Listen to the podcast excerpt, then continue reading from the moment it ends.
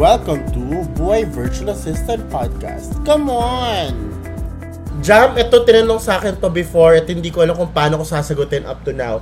What is your salary expectation? Paano ba ito sagutin, Jam? Nako, come on! Ayan.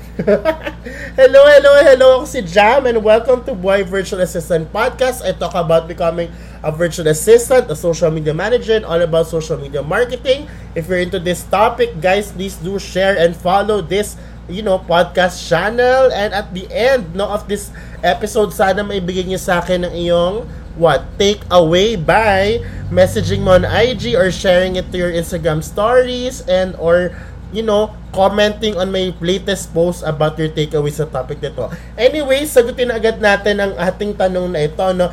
Yes, no? Nangyari na ta na nangyari na ito sa akin a couple of times na tinanong na sa akin ang salary expectations, lalo na pag direct client. And guys, disclaimer, itong um, approach na ito ay for virtual assistant na client interviews na international.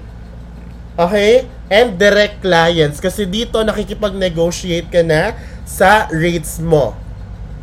No? Walang agency na gagawa sa inyo kundi sarili mo negotiating with international clients. Alright? Baka may mag-reaction na hindi to applicable sa Pilipinas. Hindi talaga to applicable sa Pilipinas dahil ito ay para sa mga international clients as a virtual assistant na direct. You know? Direct na pag-source ng clients. Anyways, here you go. Ano ba? Paano ba natin sasagutin ko? Unang-una, pag tinanong sa'yo, Jam, what are your salary expectations? How do you go about it? Number one, ask for the scope of work. Do not answer the rate, the specific rate right away. Ask them, Hi, before anything else, may please know the scope of work? Ayan, so syempre, di ba, i-enumerate ng sa'yo, oh, what you'll do is blah, blah, blah, blah, blah. Ayan. So, pag nalaman mo na, no, that's when you give a salary range. Pag sinabing salary range, it's from this much to this much, hindi specific, no? Para may option sila no? At at the same time, hindi ka nila malowball sa presyo.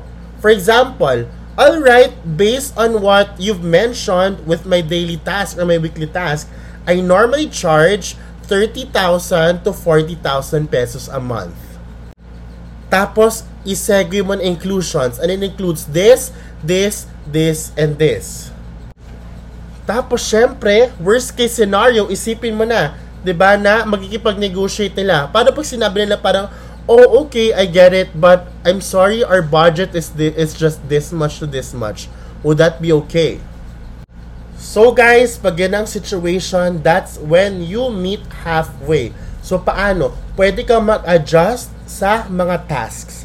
So pwede mong sabihin na, Alright, that's fine, but in my end, what I can do is just to adjust on the task. Instead of doing this much, I can only do this much per week for the rate that we're talking about.